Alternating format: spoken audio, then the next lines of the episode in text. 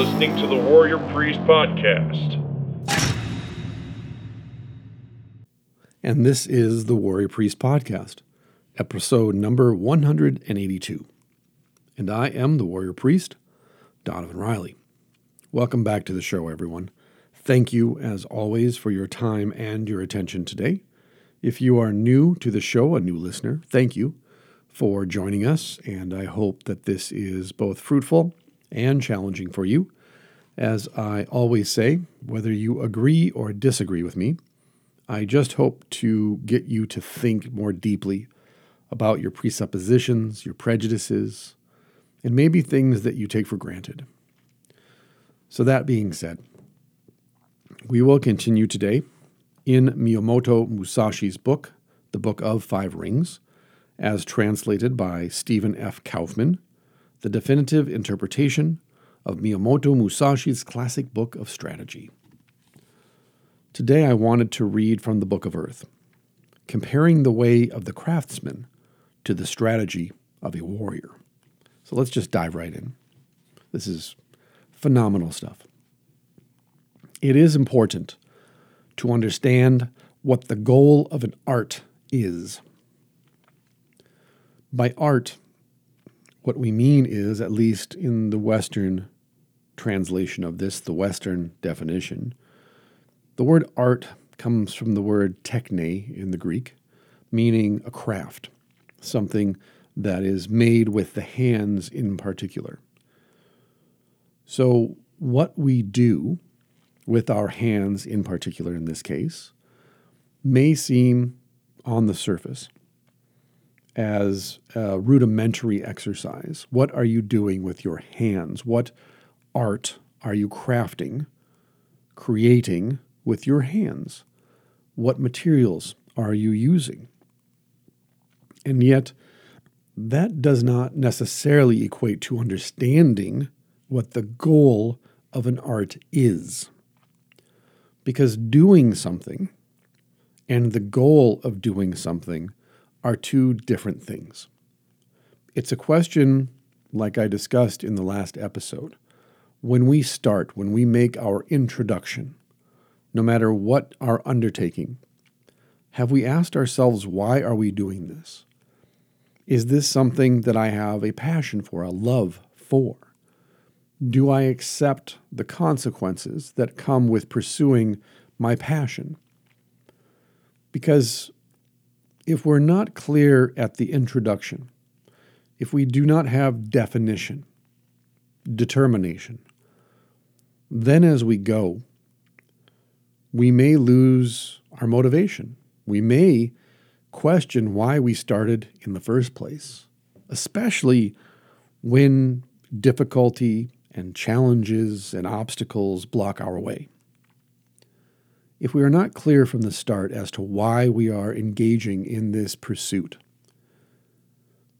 why are we doing it? And again, when trouble comes, when our plans are scuttled, will we throw up our hands and quit because we never really had a clear purpose in the first place? Or will we modify and adapt? Maybe take a step back, maybe two, maybe pause, and ask ourselves Do I have a clearly defined direction? Do I know why I'm going in this direction? Is this worth fighting against?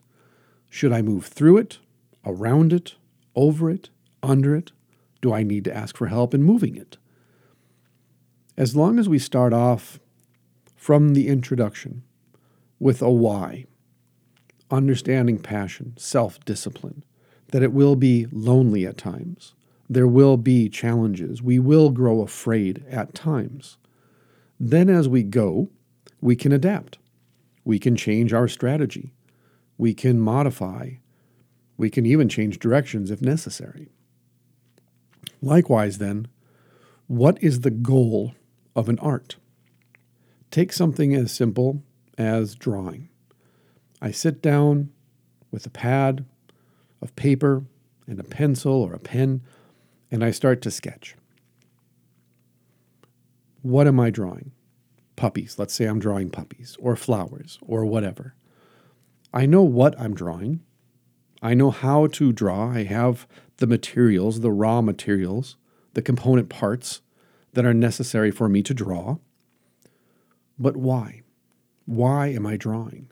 What is the goal of my art?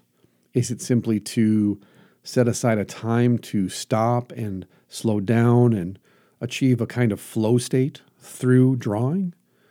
Is it to draw something that I plan to sell as a product? Is it a gift for someone else? Why am I drawing? What's the goal? And so Musashi says at the very onset it is important to understand what the goal of an art is. Once that is understood, it is easy to pursue the spirit of it, its essence, the thing that makes it what it is. Why do I draw? Because I love to draw. Why? It allows me to engage and exercise my imagination and my curiosity. And that is something that has always made me happy and put me in a state of bliss, a kind of childlike state of play, where I can look at the world, which I so often take for granted as being ordinary, mundane, even boring and trite, maybe even barren but by engaging my imagination, I can look at a tree, for example, especially now in the midst of winter. It's void of leaves. It produces no fruit. It is simply the skeleton of the thing. And yet it is still alive, even though it is dormant. And so I look at that tree and I let my mind wander, not just to lower things not to just the most basic interface with reality, that that's a tree. I lift my mind to higher things. I lift my curiosity and my imagination and I ask, what is the meaning of that tree? What higher truth, what higher reality is that tree expressing to me right now as I observe it? And as a Christian, what I see is a symbol, a higher truth, that that tree is pointing me back to the tree of life at the top of the mountain in the Garden of Eden. And it points me then to the tree of life, which is located at Calvary, the tree on which Jesus was crucified.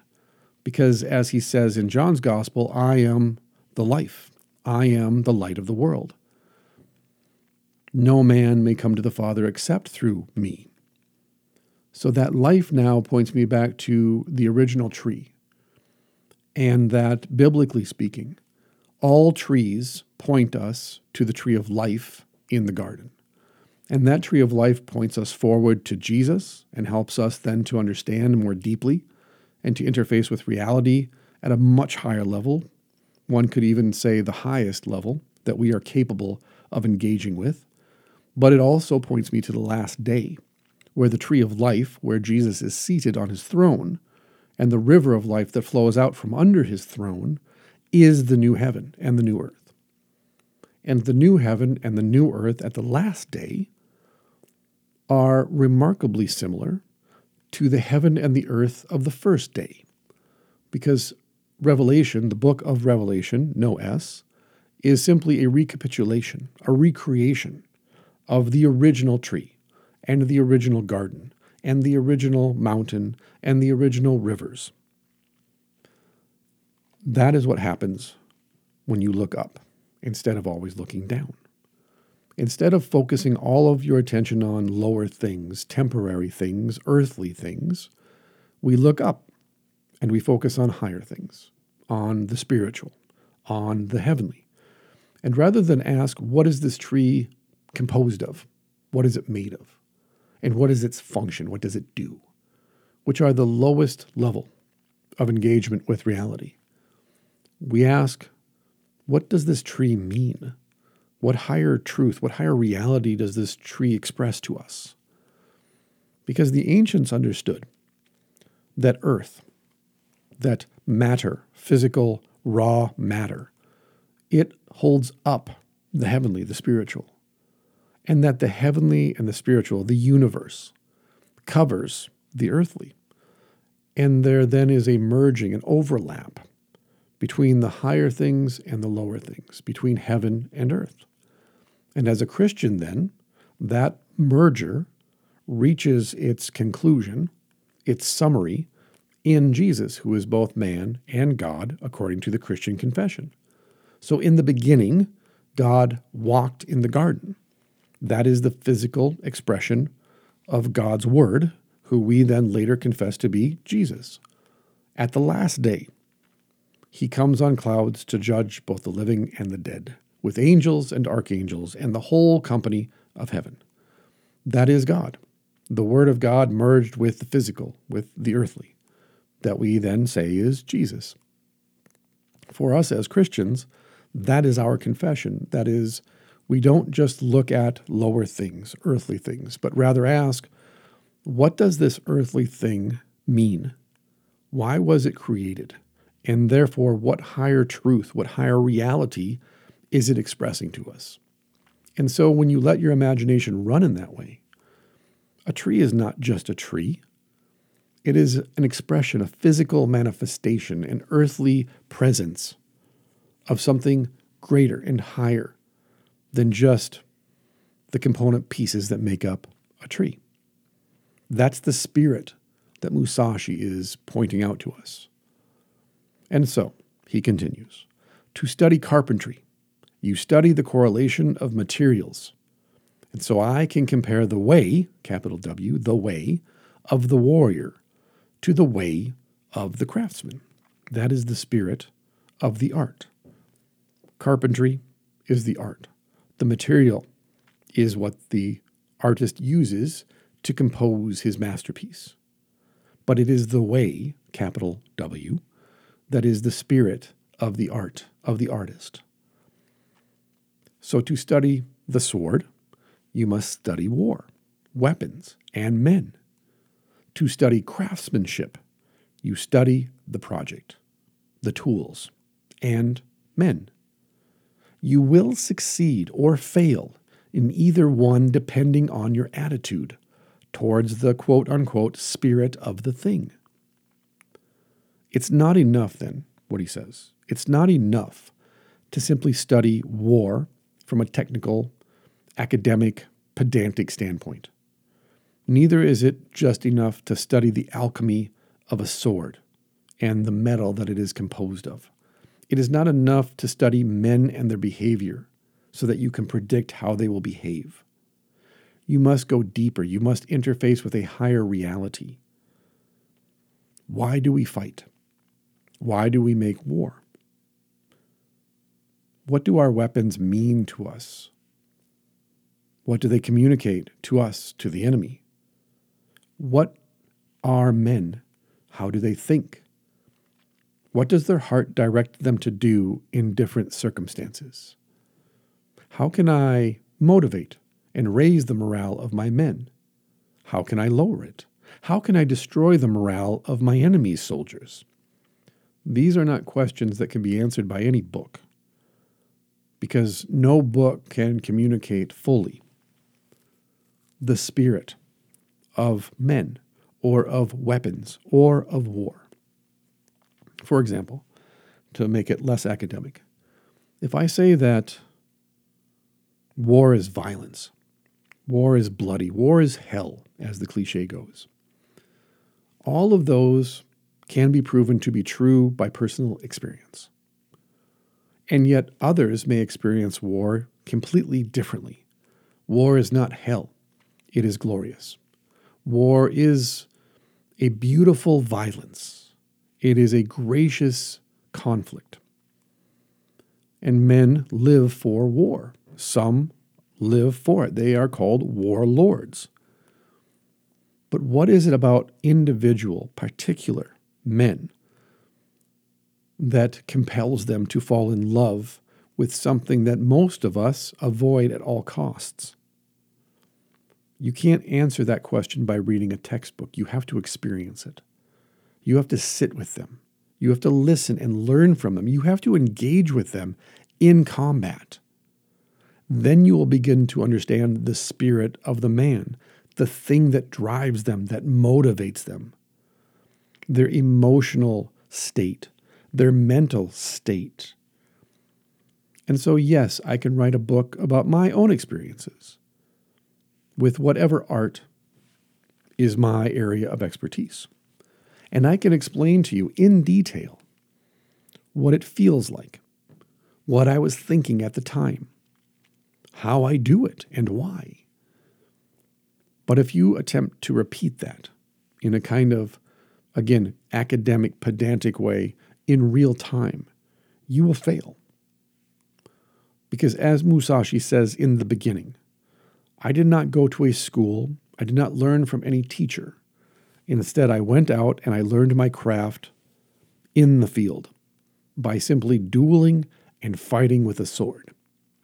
Where if I was successful, I ate. And if I failed, the cost was my life. And that is a strong motivator and it is a powerful teacher. So, even reading this book, in a sense, Musashi is telling us when you're done with this book, you have to go out and live. You have to go out into the world and experience war, weapons, and men. Or if you're a carpenter, at some point you have to leave the academy you have to go out and you have to build something with your own hands. You have to engage with other craftsmen, both competitively and as brothers and sisters in arms. You can't just sit here and read this book about carpentry or watch videos on YouTube and then become a master carpenter. At some point, you're going to have to find out what the spirit of the art is if you ever hope to be a master of it. So then he says, There can be no let up to your study, regardless of the path you choose. Even though you may have mastered a particular level, you must search constantly for still more understanding of your chosen art. Again, this is true for me, anyways. It's true from experience. I was thinking about this last night when I got home from the gym. I teach on Tuesday nights Muay Thai and Jiu Jitsu. And I have always had a proclivity for teaching, and I've always had the ability to teach ever since I was a little boy. But when I decided to start, well, actually thinking about teaching and started to inquire about what would be necessary for me to help out with teaching jujitsu classes, for example, there were certain criteria experience, belt level, so on and so forth. Same thing when my coach said, I'd like you to teach Muay Thai classes. I said, but I've never had a Muay Thai fight. And he said to me, That's okay. Some of the best Muay Thai teachers have never fought. And that motivated me to go out and to learn and to study and to sit with masters of Muay Thai and Jiu Jitsu and to learn from them, attend their seminars, read their books, watch their videos. But at some point, I still had to go and apply the technique in real time. So that when I started to teach, I wasn't good at it, but I was a teacher. And it took me a second to suss out just because you're good at teaching one thing doesn't mean then that you're going to immediately be good at teaching something else. Teaching jujitsu is not the same as teaching Old Testament Hebrew. Teaching Muay Thai is not the same thing as teaching guitar. Teaching someone how to bake is not the same as teaching someone how to garden. Just because you have the ability to teach the raw material within you to teach. You still have to go and learn your craft, your art. And you have to do it in real time, in the field, so to speak, in the workshop, the lab of the world. You have to have those experiences because you have to ultimately fail in order to learn, to fail upwards, in order to be educated in such a way that you are constantly improving, as he says. Now, if I failed in the way that Musashi describes in his book, I wouldn't be talking to you today because, of course, if you fail catastrophically, you die. And he has something to say about, you know, combat as a sport, and we'll get to that probably in in what comes later. But you still have to apply your art. You have to go out and you have to figure out for yourself at some point what is the spirit of my art? Because not all carpenters are the same, even though they may use the same tools, the same materials. They may even be working from the same plans and schematics and drafts from the same architect. But each carpenter will apply his hand to his craft just a little bit differently than everyone else. That's the spirit of the art. And in order to learn that, you have to simply go out and do it. And like I said, fail upwards. So Musashi continues then. If there is no discipline, how can there be a true realization of an ideal? How can a man be trusted to perform in society if he does not understand what society needs? To act in harmony with the environment of where you are, you must understand the need for certain rules. If you do not, then you will not be able to control others. If you cannot control others, then how can you expect to attain perfection in your own ideal? It is essential for the leader to know the rules of the game. Which rules work? Which rules do not work? Which rules can be changed to suit a particular need? Which rules, when changed, will create additional problems and which will not? Again, this goes back to making a good start, knowing the why, understanding the spirit of the thing, the passion of the thing. You answer these questions for yourself at the outset so that you can continue to ask yourself these questions throughout. You must know the rules of the game. Which rules work? Which rules don't? Which can be changed to suit a particular need? Which, when changed, create more problems and which don't? We call this troubleshooting. Again, going back to the gym last night, teaching Introduction to Jiu Jitsu we are teaching the defense to a particular submission called the Darce choke. There's a way to apply the Darce choke correctly and, of course, incorrectly. And in teaching the defense, you are teaching the student this is how it's done correctly and cannot be defended against. But these are steps to take in your training to recognize this person, my sparring partner, is attempting to apply a Darce choke to me. Now, here are the rules for defending myself against this choke. And as you teach them, you then say, okay, team up with your partner, practice, we'll walk around. Then you walk around and you provide correction, you demonstrate physically, okay, this is where you're off a little bit here, or you're getting this backwards. Then, depending on their level of comfort with the technique, you add something, maybe some small detail. Try this instead. Or when they do this and it falls apart, you want to transition to this. Or consider when you get a hold of the arm, don't let it go until you've achieved a dominant position. And oh, by the way, here's one example of a dominant position. But you always conclude at some point with the provision, the proviso. But when you're sparring with someone who is inexperienced, you can expect X. When you spar with someone who is experienced, you can expect Y. So I said to one of the new students, What you're doing right now to escape from bottom mount, someone sitting on your stomach, on your chest, what you're doing now works in an MMA fight, but not within the rules of pure jujitsu. In an MMA fight, yes, do that. It prevents you from getting punched in the face.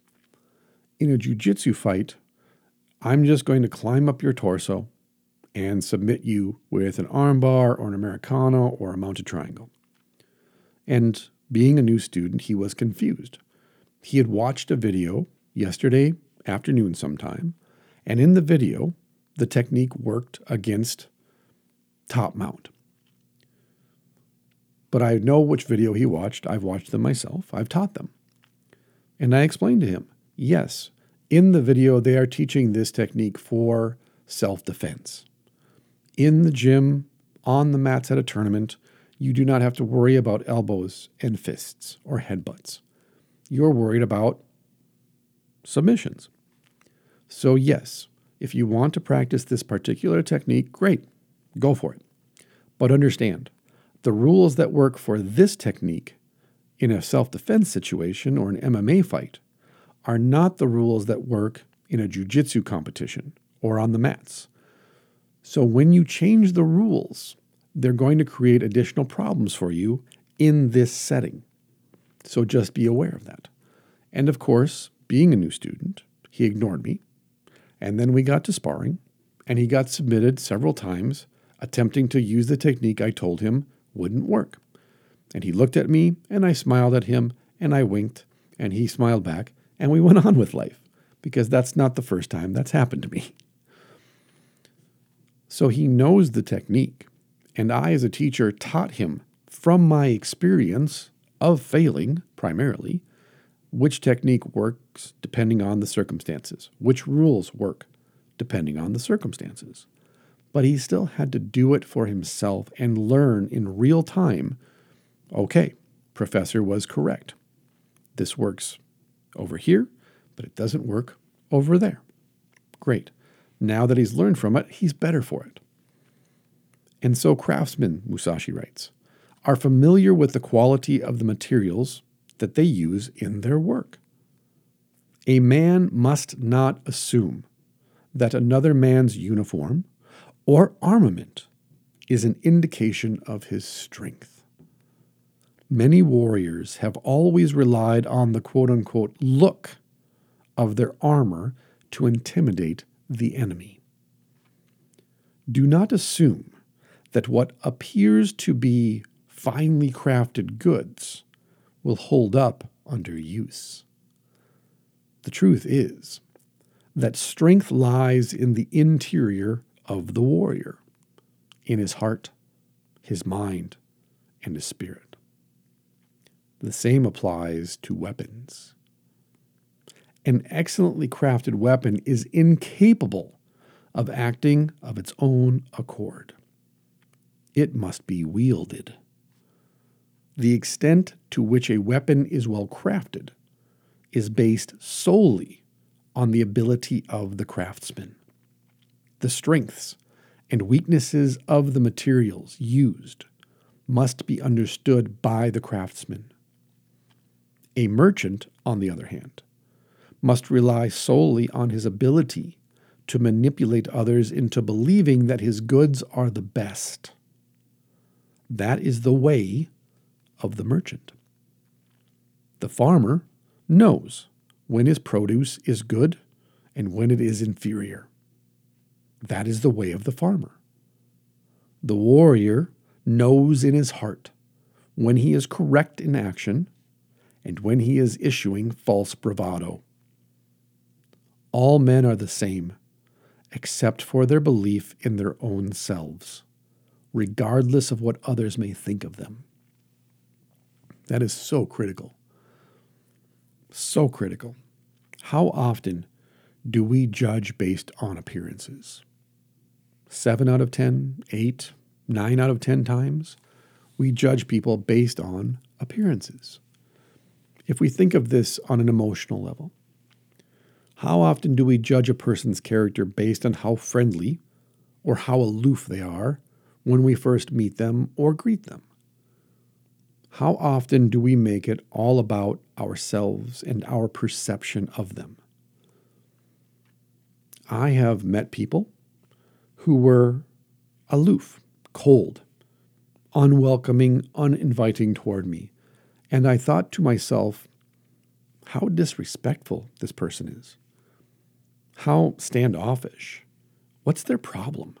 What did I do? Do I have a booger on my face? Did I not approach them in the right manner with the correct attitude? Should I have smiled? What did I do that this person is behaving this way?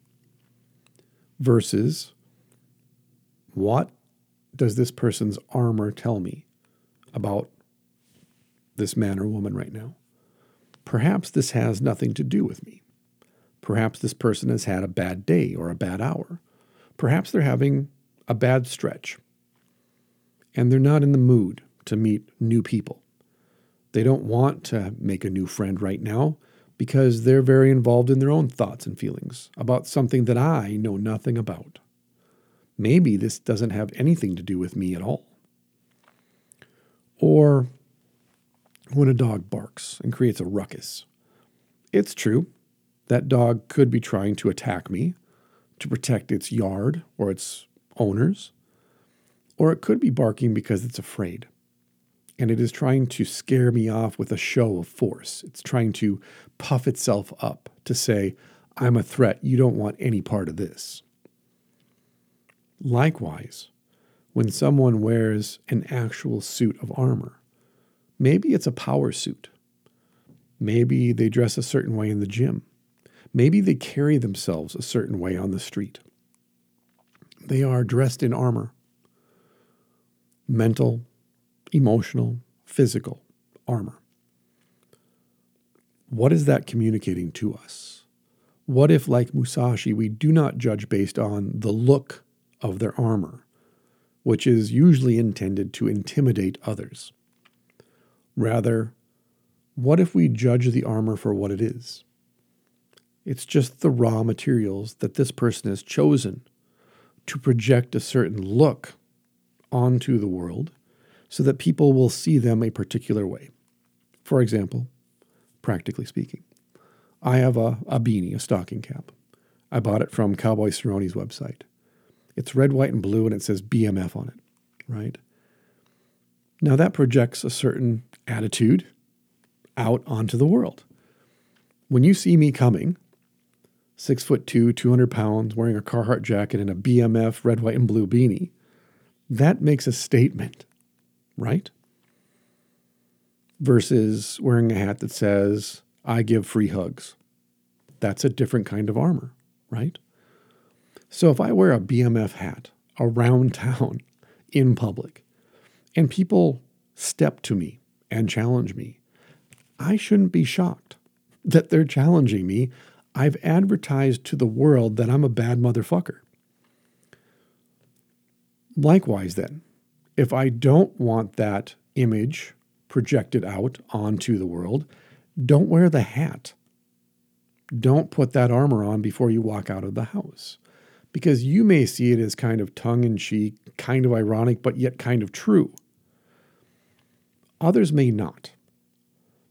And so don't dress for the part, right? Don't dress for success if you don't want to accept the consequences of what your armor invites.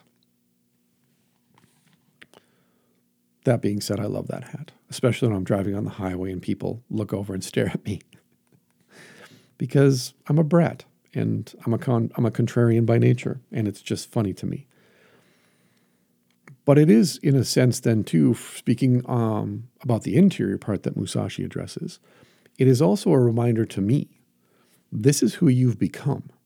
You have deliberately and purposely trained yourself for over eight years so that you can walk in public without fear of other men. And this hat, then, this armor that you put on, is saying to other men, I don't fear you. You should fear me. That's the interior, that's the spirit of something as simple as a hat. But again, ask the question what does it mean? What higher truth is it expressing? I have build caps, snapbacks with the Jerusalem cross on the hat, embroidered on the hat. So when I wear that hat, I'm advertising to the world that I'm a Christian. There's a cross on my hat, but it's a particular cross, the Jerusalem cross, which carries particular meaning for me. You may just see, oh, that's a cross, and then it's outlined by other crosses. So you say to yourself, oh, he must be a Christian. But for me, it carries a much deeper meaning based on the original meaning behind the Jerusalem cross. And so, again, when I wear that hat, that armor, I am projecting a different image, a different version of myself out onto the world. And maybe it is not the same as the BMF hat, it's definitely not. But it is still saying to others, this is my armor. And when I wear it, this is what I want you to get from it. This is who I want you to see me as. So, dress the part is what Musashi is saying. Don't just dress up for show, to make a showing, a theatrical, performative show of, well, this is my strength because look at my armor. Okay, but is it gilded armor? Is it armor that was actually designed and made for combat? Or is it for parades? Is it for aristocrats to don when they want to show the public, the peasants, that they are the defender of the realm, the defender of the faith? So do not assume that because their armor is impressive, maybe even frightening to you, that the person inside that armor is what their armor is projecting out onto the world. People that are competent don't have to make a show of their competency. And I think this is something, just speaking for myself, that I always struggle against. Wanting to be acknowledged and recognized, wanting to have the spotlight on me, rather than saying, why can't I just go about my work quietly? Why can I be satisfied knowing that people benefit from my work without me ever having any acknowledgement from them? No recognition. Is it not enough to know that I have helped people? Period. Is that not enough? Because that says a lot then about a person's character. It says a lot about their intent, their motivation, their purpose, as Musashi says. It says a lot about the art. If the purpose of art is art, then why do you care about the product? But if you do art to sell it, then you should focus primarily on the product. You're selling your art, you're making it into a consumable product. So, no matter what you do in life, whether in your relationships, whether at work, at school, in the gym, the stranger, at the checkout counter, the cashier. Is it enough to apply your art, even if it is the art of hospitality or kindness, to apply your art for the sake of the art without any expectation of remuneration? Because it's not a product, it's just art. The Russian director, Andrei Tarkovsky, who many people in the West don't know about, but all of your favorite famous Western directors of movies will all claim Tarkovsky as an influence. Highly influential director. I think his work is beautiful. Many people dislike it because in interviews, Tarkovsky said there are times in the movie when I don't know what's happening. I have a script, it has three acts, it has a narrative structure to it, but there are simply times during the filming of a movie when I tell the cinematographer, I lean over and I whisper in his ear, just let the camera go because we're making art. And the art, I am the instrument of that spirit. And whatever art comes out of me, whatever art comes out of the actors, whatever art comes out of the earth and the environment around the actors, there is art being made. And in this moment, we can engage and interface with the spirit of the art. Because once this is finished filming and we have edited it and we have put it in the can and sent that film out, it's no longer art. It's a product because it's being consumed, it's being paid for, it's being judged by the Soviet regime for quality and content. So, if we can do art simply for the sake of art, without any expectation that this is going to be bought and paid for by others, consumed and judged by others, if we can be kind and just walk away from that cashier and not give a second thought, not look back for a moment to see whether they truly appreciate what we just did for them, then we're doing the art in its purest form. We're doing art for art's sake, whether again that be the art of kindness, the art of forgiveness, the art of carpentry, the art of swordsmanship, the art of podcasting, the art of cooking, whatever it may be, whatever the art, the craft, whatever it is you're making, do you do it for its own sake because, like I said, it takes you back and helps you retain that childlike sense of wonder and curiosity and imagination? That seriousness of a child at play? Or are you doing it to sell it? And I don't think, again, there's nothing wrong. I don't think we need to be pejorative about cooking to sell food. That's a needful thing. We should never feel bad if we raise a garden and then sell our produce. There are people willing to pay for it, and there are people that need produce, and they're paying for your time and your energy and your craft, your craftsmanship. Neither is negative in and of themselves. But we then have to ask again the spirit of the thing. Am I doing this because I'm greedy for money and I'm going to exploit my neighbors in this way? That's one way to be a craftsman. Are you doing it to serve your neighbor? And you do it out of charity, out of kindness. That's another art, another way of art. Oops, excuse me, hit my microphone. Or you simply do it because you love to do it.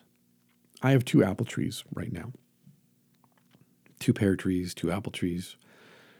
I have a lot of doubles, right? I don't know. It just, one, it's biblical. I know that. But also, the man that I get my trees from, he just gives me two at a time. So if he sees the higher meaning in that, I don't know. I've never asked. But they show up two by two. So I have two cherry trees as well. But I have these two apple trees. And this last summer, it was extremely dry in Minnesota. So we had a lot of hornets, so many more than normal. And the hornets loved my apple trees. So we made an agreement, I and my hornets. They were given one tree, and I was given the other tree. I don't know how that worked out that way. It's God's grace, whatever. But they primarily stayed to the one apple tree and avoided the, the one next to it.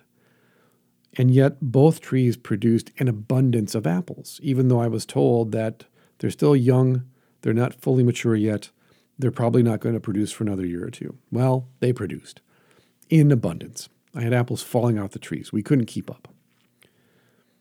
Neither could the hornets, though. So there was more than enough for both of us. And then after we picked the apples, we ended up giving them away to people because we had too many. So there was enough to go around. It was enough for myself, for my wife, for our family, that we had these apple trees. We were simply in awe and wonder at the growth and the production of the apple tree and its fruit. And we were simply grateful for that. And we reveled in that. We worshiped God because of it. And yes, it's annoying when you go to pick apples that you have to watch your feet if you're barefoot because you might step on an apple full of hornets. And you have to look at the apple before you pick it because you might grab a apple full of hornets.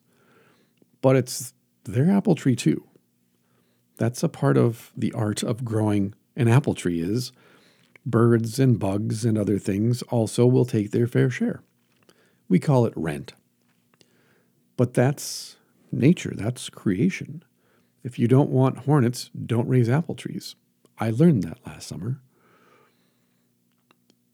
And there's an art to that. Neither good nor bad, simply the art. So then you ask the spirit of the thing, the higher meaning.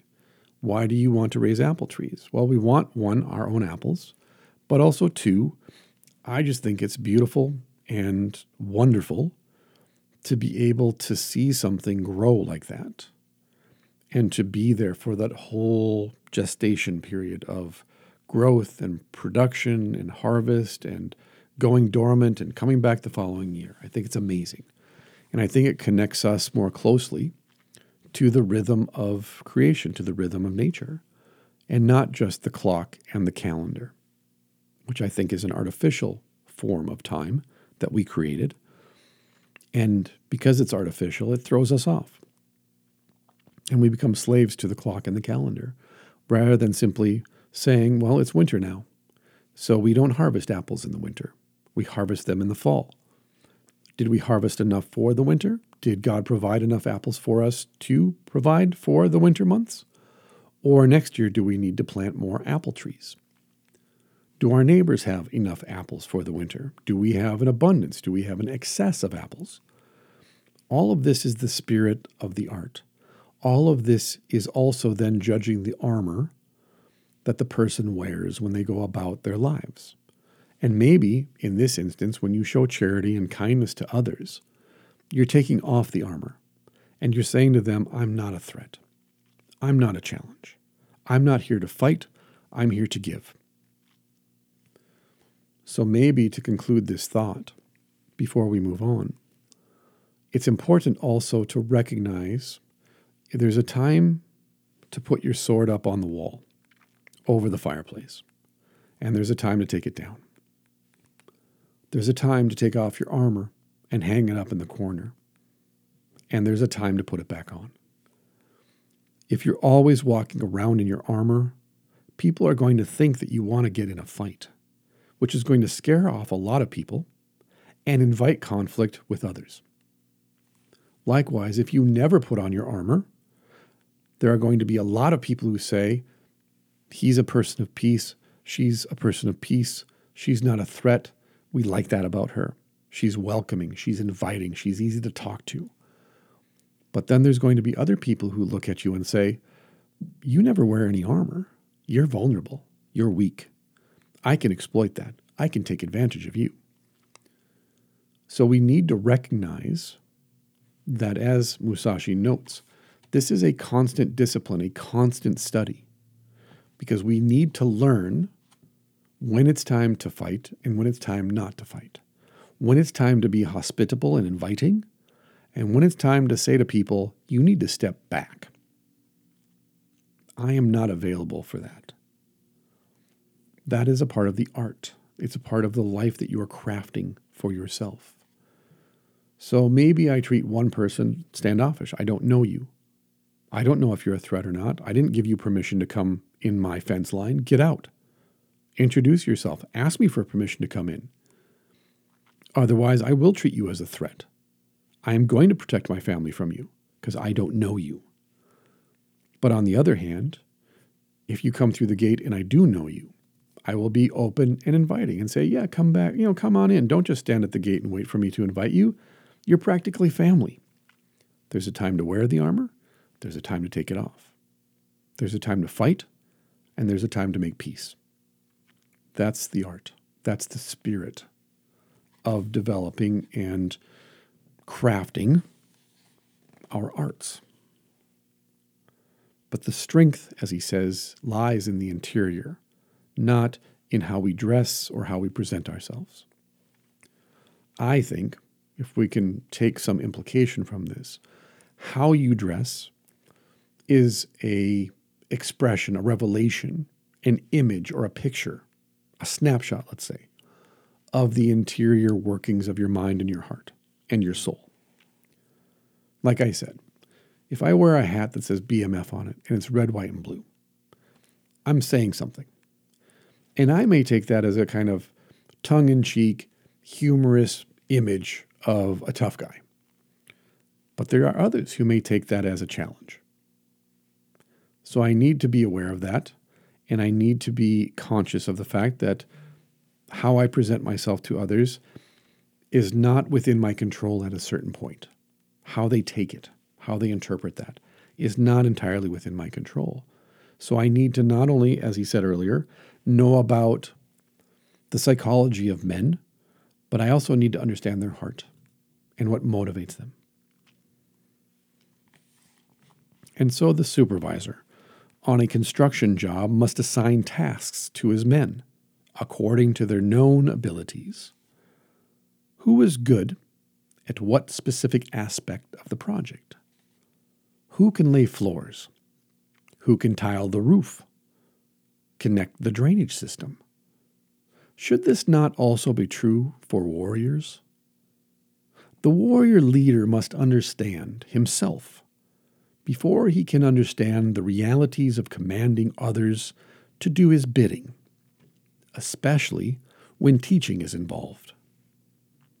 Only when each soldier has been observed can the commander know which warrior will be able to perform a specific act. Otherwise, only chaos can result. Going back to the example of teaching, I like to get to know each one of my students individually so that I don't treat them all the same. Some students I can joke around with, I can be more critical with them because they want that from me, and we have a relationship where I can be critical and joke with them, even tease them. There are others, though, that are very sensitive, and I cannot joke with them because they're very serious, they're very focused, and they want a very serious and focused teacher. So when I go from one pair of students to the next pair, I have to I have to ask myself, does this person like praise more than criticism? Does this person want me to be more harsh with them than others? You can't apply the rules of teaching equally to each student. But the overarching narrative is this is the technique that I'm teaching tonight, and you will do it to the best of your ability and I am here to help you accomplish that. If you don't like what I teach, or you don't like how I teach, either talk to me or find a different teacher or a different gym. And so within that, again, big R rules and little r rules. And I, as your teacher, will ask the question which rules in particular need to be changed and which need to stay the same? Which rules will create additional problems for myself or the student or both, and which will not. That's the art of teaching. When you first start teaching, you're just afraid that people are going to find out that you're a fraud. You're afraid they're going to ask you a question that you can't answer and you're going to be exposed in public. It's imposter syndrome. But as you gain experience, and again, fail upward, you learn one, to admit your mistakes, Two, you learn to take those questions that you can't answer or those problems that you can't solve in the moment, and you go and you solve them. You figure it out, you learn. You seek out the advice and the wisdom of your betters. And so, to the students that studied with me four years ago, I'm sorry. You got a lesser version of the teacher that I am today. And to the students that study with me today, I'm sorry. You get a less excitable version of the teacher I was when I started. Because time and experience and failure has seasoned me and it has sharpened me in some ways and dulled me in others. Because, of course, when you pursue your art, there are things that you have to let go of that are not productive, they're problematic. And there are other things that at first seem problematic, but then you use those as tools to strengthen yourself. And they become not weaknesses anymore, but virtues. And I think this is important because you may learn from a teacher at one point in your life and think, what a terrible teacher. We just we just did not sync up with each other. But then you meet them further on down the road and suddenly you're learning. They're different, you're different, something is different. Well, yes, everything is different. You are more ready to learn in a different way than you were before, and they hopefully are a better teacher. We'll probably get to this in the next episode, The Way of Strategy, where he talks about the difference between a teacher and a master teacher. And it goes back to this whole matter of the Spirit. Now, you can look at this with the big S spiritual meaning, like Holy Spirit, Spirit of God, Spirit of divinity, or in small s spiritual way, meaning the soul, the thing that makes you you. The ability of a good teacher to talk to you in such a way that they not only teach you the technique, the craft, but they can explain to you the why of it and the essence of it. You want to do this because it sets up these options. You don't want to do this because if you haven't thought about it, there is this. And by doing X instead of Y, you get the person to start thinking about what you're doing and not what they're doing. And now they're fighting your fight rather than fighting their fight. And that means you're winning. This is very important when you teach combat martial arts. I can teach you the fundamentals of technique, and we can drill them class after class after class, and you will become in time a master of technique. But I have not taught you the spirit of the technique, the spirit of the art, such as you know the same patterns that I know in striking. The technique is the big R rule. We both learn jab, cross, switch kick, cross, hook, rear kick. You know it, I know it. So when I throw cross, hook, rear kick twice, your brain calculates that the next time I throw cross hook, I'm going to throw a kick, and it's going to be a rear kick. So what I'm going to do now in practice is say, Cross hook switch kick. Why do we do this? To mix up our patterns. If we mix up our patterns, the person that we're sparring or fighting against, who trains the same patterns that we do, will now become confused. Is he going to throw a straight, then a hook, then a rear kick? Or is he going to throw a straight, then a hook, then a switch kick? Well, now they're thinking about what you're doing rather than what they need to do, which means now you're ahead of them because they're chasing, they're trying to catch up with you. That's where you want to be in any fight, ahead of your opponent. That's not something you can just teach by saying, I want you to perfect the straight right, the hook left, and then a rear right kick. The raw materials of the technique can be mastered, but knowing what's in a man's mind or heart in the midst of a fight, that's the philosophy side of it. That's the spiritual side of it. You can't learn that from hitting pads or hitting the heavy bag. You have to actually spar. You actually have to fight. That's when you learn about men's hearts. That's when you learn that fighting isn't about getting the tap or getting the judge's decision.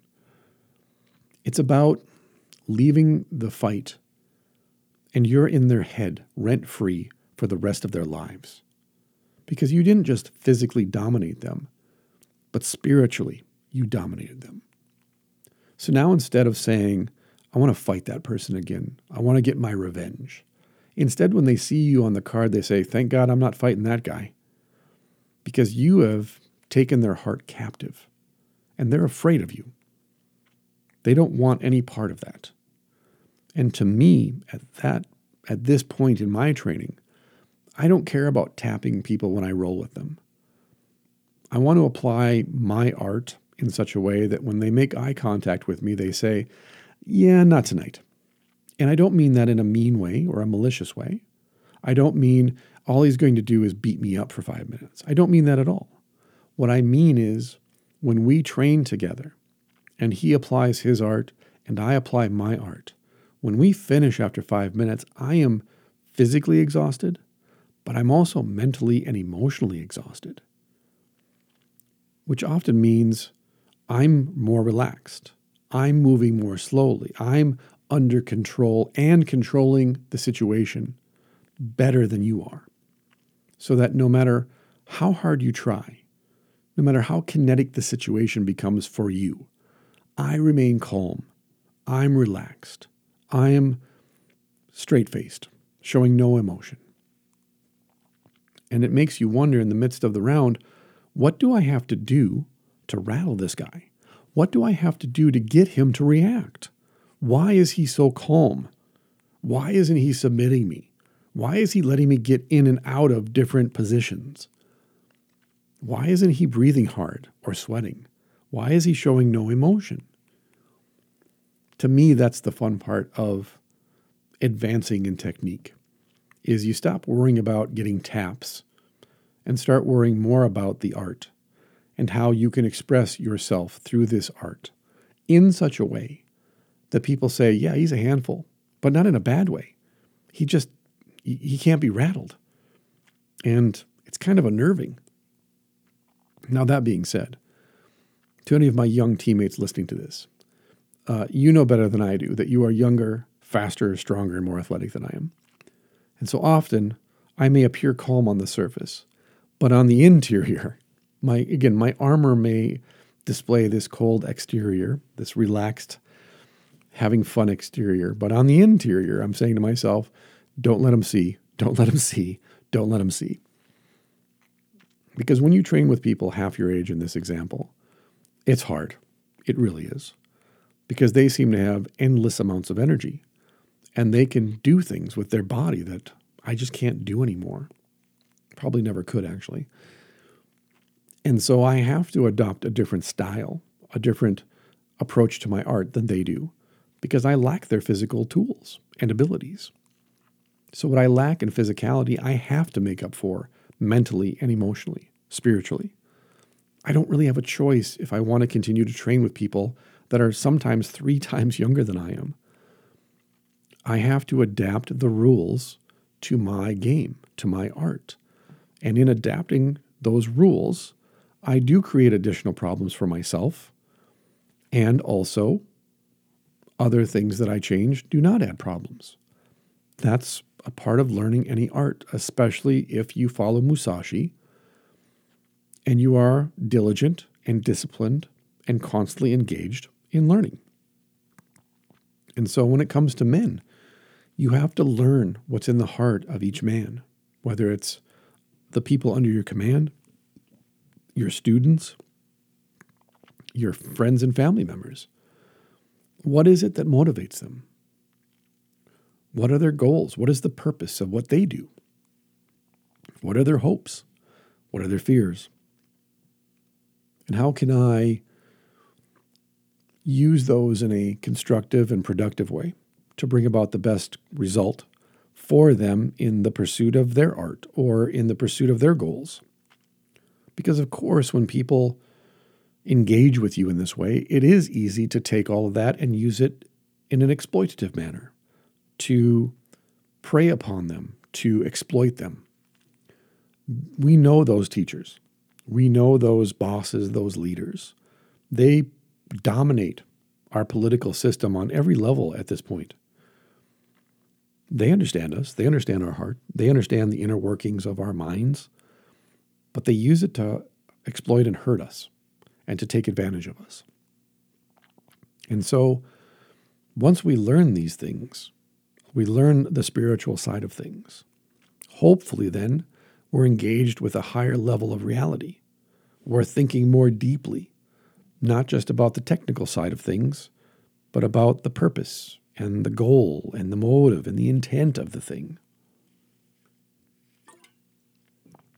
And so, to wrap this up, excuse me, the supervisor of a job should circulate among his men to appraise their strengths and weaknesses.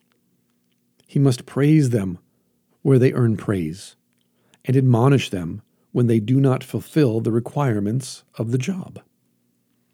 But we well, he must praise and admonish equally, or there will be a loss of morale and the job may not be finished correctly. Likewise, A commander must walk among his men if he is to expect a certain level of performance. If he is unaware of the skills of each warrior, how can he know to whom to assign tasks? Tasks. The commander must praise and admonish in the same manner. This is a virtue of strategy. Why would a commander want a spearman to join the line of archers? Even if there is tremendous spirit on the part of the spearman, with no experience with the bow, his best efforts can only be mediocre. And isn't that the truth in anything? If we expect our children, when they are eight, nine, ten years old, to drive the car for us, we should not expect success. Do their feet reach the pedals? Can they see over the dashboard? Are they mature enough to take on the responsibility of driving on the roads? Likewise, when your teenager starts to drive, do not expect them to drive as if they have 30 years of experience. Give them some grace. But at the same time, if someone is experienced, let's say, in driving, to use this analogy, that does not then mean that they are prepared to get on the track at NASCAR. That is a different set of skills and abilities. Yes, the raw materials are the same. You're a driver, that race car driver is a driver. They both go home at the end of the day in their cars. But when they step on the track and they put on their suit and their helmet and everything, they are not driving down to Target to pick up some groceries. They are doing something that would, to the untrained person, tear us apart from stress and just the physical rigor that is engaged with in that process of driving on a track and racing against other drivers. And so we must know our people. We must know who we are talking with. We must know who our students are. We must know the capabilities and the deficiencies of each one of our family members. But it starts first and foremost, as Musashi says, with understanding ourselves. If we do not understand ourselves, our strengths, our weaknesses, our virtues, our sin, if we don't understand why we are afraid of certain things and certain people, if we don't understand where our hope comes from, how can we hope then to influence others? How can we be in command of others when we cannot even command ourselves? If you cannot stop eating to excess, how can you teach others about health?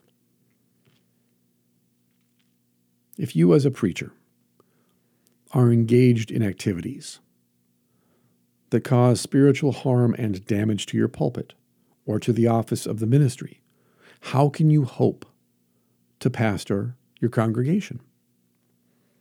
If you, as a teacher, do not care about the well being of your students, how can you be an effective teacher? All of these things start for Musashi with the self. These are not questions you ask others to answer for you. These are questions that only you can answer for yourself. And it comes through the performance of the art, through the doing, through the discipline and the passion and the fear and the hope that accompany the pursuit of any art. And through failing, you learn. And you use those failings not as weaknesses that debilitate you and throw you off the path and cause you to quit. Instead, you use them to drive you through the problem. And like I said at the beginning, perhaps you have to go around the problem, over it, under it. You have to ask for help to move the problem. But if we don't allow the question to defeat us, if we don't allow temporary failure to determine the path of our entire life, then there is no such thing ultimately as failure. There is only failure right now, failure to execute correctly. But that does not mean then that that is permanent. Or, alternatively, you do discover through multiple failures that this is not the path that you should be on. You do not have the ability. You thought you did. You thought maybe you could learn it along the way, but it turns out you do not have a proclivity for this. That is acceptable. How many times do we try something in life only to discover three months, six months, three years later, I'm not getting better at this? This is not working out. I thought it would. We stuck with it, but it's not getting better. Maybe it's time to take a different path. That's okay, so long as you acknowledge I first have to go and I have to deal with me. And I have to dig deep into myself and ask these questions of motive and intent and purpose and goal. And then we can come back together, we can sit down, and we can discuss. When we started, this was our definition, definition of success. We agreed upon this. What is your definition of success now? How do you define sobriety now?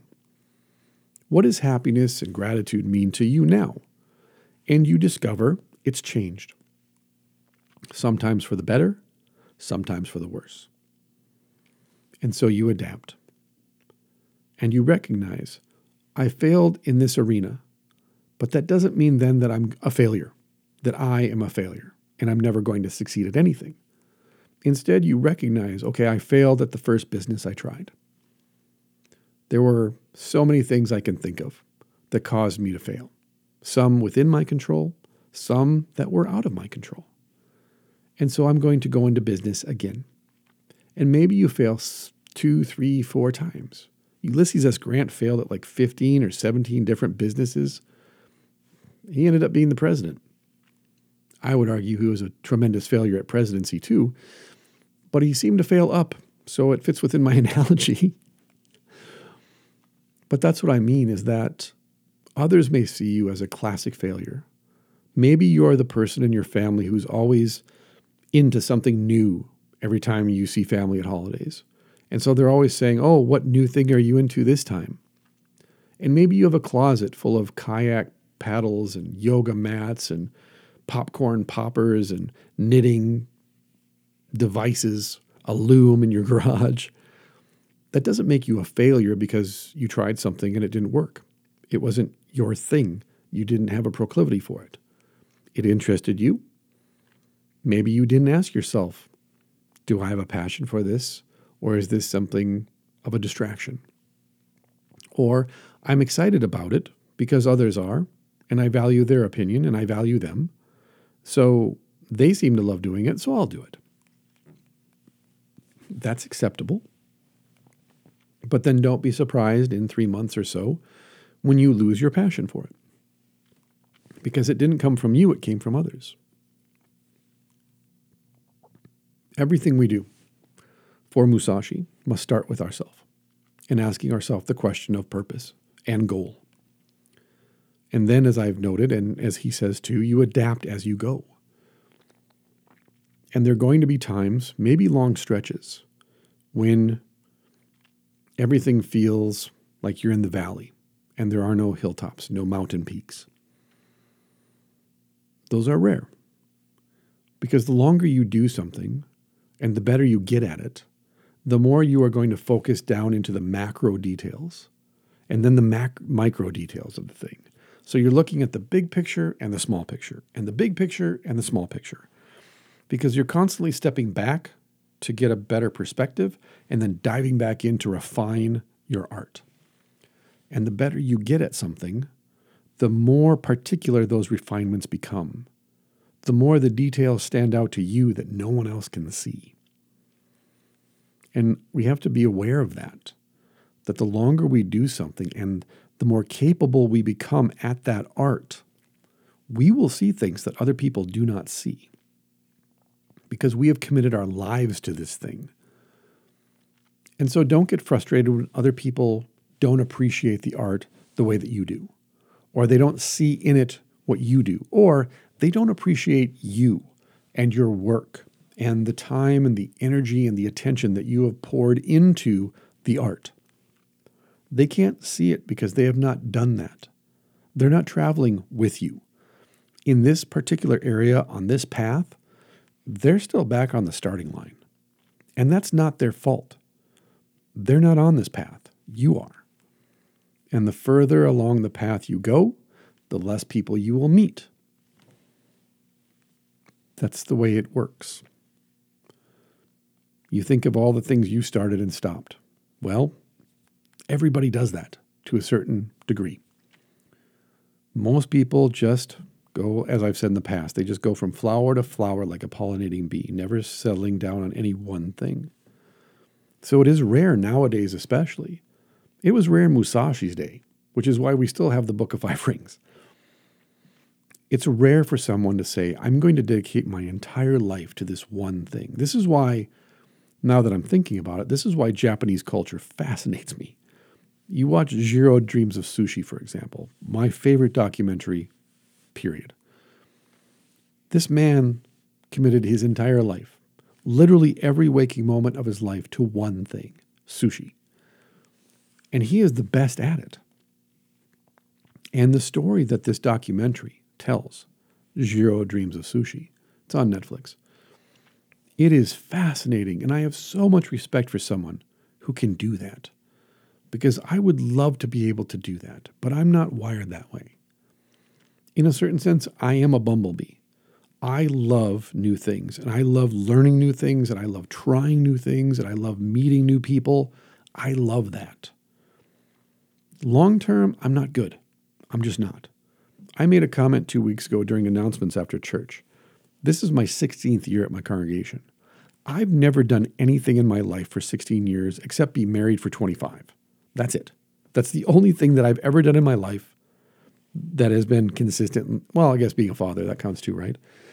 That's it. My family, my wife, and my children are the only thing in my life that I can say that I have been consistently showing up for them and dedicating myself to being a better husband and a better father every day and failing upward every day as a consequence.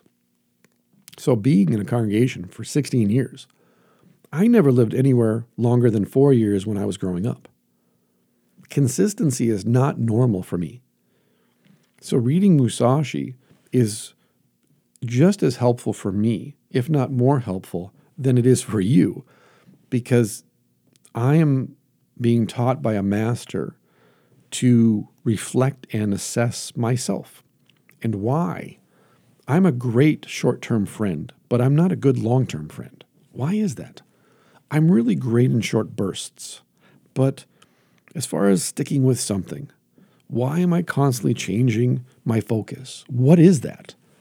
It's not ADD, that's bullshit. The person that invented and defined ADD and ADHD admitted at the end of his life he just made that up to get funding and to continue getting grant money. This is why it, it annoys me to no end that the psychological community continues to use this crutch to enrich themselves when it's a published known fact that it's a false diagnosis. But that being said, we can recognize then that what I'm doing is not being a flake. I'm not being a bumblebee, but rather I'm saying, well, I'm interested in that, so I'm going to go try that for a while. And I'm going to see if I have the proclivity for it. And if I do, I'll stick with it. And if I don't, okay, I've got a little bit of knowledge about that. And now I'm going to move on to the next thing. And I don't see anything wrong with that. I think that actually makes you a more well rounded and a more enriched person and a better conversation partner, to be blunt, because you can talk about a lot of things. And maybe it's facile, maybe it's just surface level stuff. But we can still talk about it. We can still enjoy our, our time together, enjoy each other's company, and have a, a not so profound, not so deep conversation with each other it's okay to do that once in a while. But just recognize then, I committed myself to this for three months, a year, five years. And so that is the breadth of my knowledge and my experience in this area. So don't pretend to be a master. Instead, look at where you have applied yourself, asserted yourself to learning, and then say, okay, yeah, you know what? I have achieved a certain mastery over this particular discipline. But that doesn't mean that I'm done learning and done improving and done growing. I've been preaching for 15 years now. And when I teach young pastors about the art of preaching, they're deeply appreciative because they recognize I'm a master of my craft. And yet I'm never satisfied with the last sermon I preached. I'm never satisfied with the last podcast that I did. My cadence was too fast. I was clearing my throat too often. I don't like the audio production. I don't think the topic was as engaging as I had hoped it would be, and on and on and on and on. That's entirely an interior conversation that I may share with you, but yet I have to have that conversation with myself because I'm never satisfied with the result of what I'm producing. In one way, it contributes to my chronic anxiety, which is a very real thing. But on the other hand, it's also what keeps me focused and sharp and hungry to keep going because I know there's always more to learn, there's always more to receive. And I think if, again, if that's a child, a child looks at the world and says, Give me, give me more. They're this insatiable parasite on the world, but aren't we all? In one sense. And I mean that positively. We should be insatiable. Look at all that God has created. Look at all that God has given to us to enjoy and to interface with and to ask questions of meaning and higher purpose and higher truth. There's so much that it's inexhaustible in the finite amount of time we're given. So be hungry to learn, be hungry for new experiences, be hungry for new adventures. That's what hope is built on. That's what motivates you to go out and have those adventures is hope. And take it easy on yourself when something doesn't work out the way you planned. You don't reach the goal. That's okay. Adapt, pivot, and go in a different direction. And when you find the thing that captures your heart, the thing that sets your spirit aflame, when you find that thing, you'll know intuitively, you will know. And it will become your thing. And maybe it's two things, or three, or four, or five. No matter how many things capture your atten- attention, just recognize each one of these is demanding something from me my time, my attention, my energy. So other things are going to need to be sacrificed as a consequence. Otherwise, don't do them, don't pursue them, because you'll end up frustrated. But instead, recognize if I'm going to study jujitsu and Muay Thai, I have to devote the same amount of time and attention and energy to both. Well, then something else is going to slip. Something else has to be let go of. Because I can't focus on these two things without letting go of something else. Right? Maybe you're a master baker, but you're a terrible chef or at the most mediocre, as Musashi says about the spearmen amongst archers. Yeah, you're a master baker and you're an all right chef. Why? Well, to be a master baker, sacrifices have to be made. So at the very outset, at the introduction, ask yourself Am I willing to sacrifice what's necessary to pursue this art, to do what is necessary to become a master? I said eight and a half years ago I was willing to break bones and suffer emotional and mental trauma to get my black belt in jiu-jitsu. I said that having not yet broken any bones or suffered emotional or mental trauma as a consequence of jiu-jitsu. 8 plus years later, I have broken many bones and suffered a lot of emotional and mental trauma as a consequence. And if you ask me, would I do it again? Of course I would without hesitation. I just trained for the last five months with gut issues. I was throwing up in my mouth the whole time. Does anyone else care? No, nor should they. That's my burden to bear. I didn't have to do that, it was a choice. But I love jujitsu so much. I am so dedicated to the art of jujitsu and Muay Thai that I'm willing to throw up in my mouth for one to three hours so that I can do that art. Because nothing gives me more satisfaction, nothing gives me more hope and joy outside of my faith than jujitsu and Muay Thai. If you said I had to cut off my ring finger on one hand for one of the martial arts, I would give you both my ring fingers because I can't live without them. And you can listen to this and say, well, that's insane. For you, it is because it's not your passion, it's not your path. But I may look at what you're doing and look at what you say, I'd cut off my ring finger for this or for that person. And I would say, that's insane. Why would you do that for that person? They're not worth it. Yeah, to you, but you're not on the path. This is my path, and this is their path, and we're on it together. And from the outside, it may look crazy to you, but to me, it's everything. And so extend a little grace to those that you look at and say, I don't get it. That's okay. You're not meant to, it's not for you. And likewise, if you're on the same path, show some grace. We're all struggling. We're all trying to get to our goal. Let's help each other get there. Let's support each other. Let's encourage each other. Let's build up hope. Let's build up charity. Let's build up kindness. Because God knows and you know there's such a lack of it nowadays. There's so many people that are hopeless because they have no path. They have no goal. They have no motive. I heard a 24 year old the other night say, I can't talk to women. It's not because of a mental illness or some sort of physical defect or, or anything. He's just afraid to talk to women. He's afraid to talk to them, period. And he is hoping that the art that he is currently pursuing will give him the confidence then to walk up to a young woman and talk to her. Not even ask her out on a date, just talk to her, just be friends. And so I can mock that.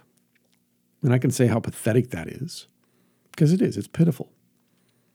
But yet, it's real for him. And the path that he's on is a path that I can participate in, in helping him walk. And when those obstacles arise, I can stand there and say, Do you need help moving it? Do you need help overcoming it? Because I can do that for you. We can do that for each other every day. We can do this. Because again, the armor that we put on does not need to be a kind of panic room to shield us and ferret us away from the world so that we can't get hurt. That's not true. They'll find us eventually. Instead, that armor is there for when we need to fight. And there is no better fight than when you know who you are fighting for. If I know that my wife and children are behind me, you're going to have to kill me to stop me. Because I know that if I lay down and die, it's them that I'm letting down. It's them that I'm exposing to the danger. But if you ask me to die for your cause, good luck.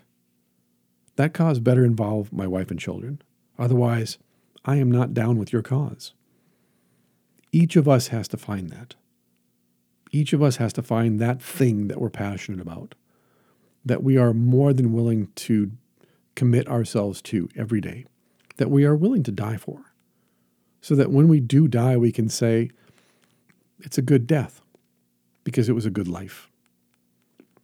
So get busy living and don't worry about death. Death comes for us all, it's inevitable. But death doesn't have to be the end, it doesn't even have to be the beginning. It's just one part of a bigger story that we are all a part of. It's part of a higher truth and a higher reality that I think we all need to pay greater attention to every day. So don't worry about death. When it's ready to come and claim you, it will. And you have no control over that. But living, that's where all the fun is. So get out there and get busy living. And be a child. Be childlike in the way in which you interface with reality. Not childish, childlike. Read poetry, draw pictures, paint, sculpt, cook, bake, garden. Do things for the simple joy that you're alive and you get to do them. I think with that, I'll stop. So thank you, everyone, for listening. I hope this was helpful. I hope that, again, this got you to think. And I hope ultimately it is for the good for whatever you choose to do and whoever you choose to do it with. So, that being said, I'll talk to you again real soon, Space Monkeys. Peace.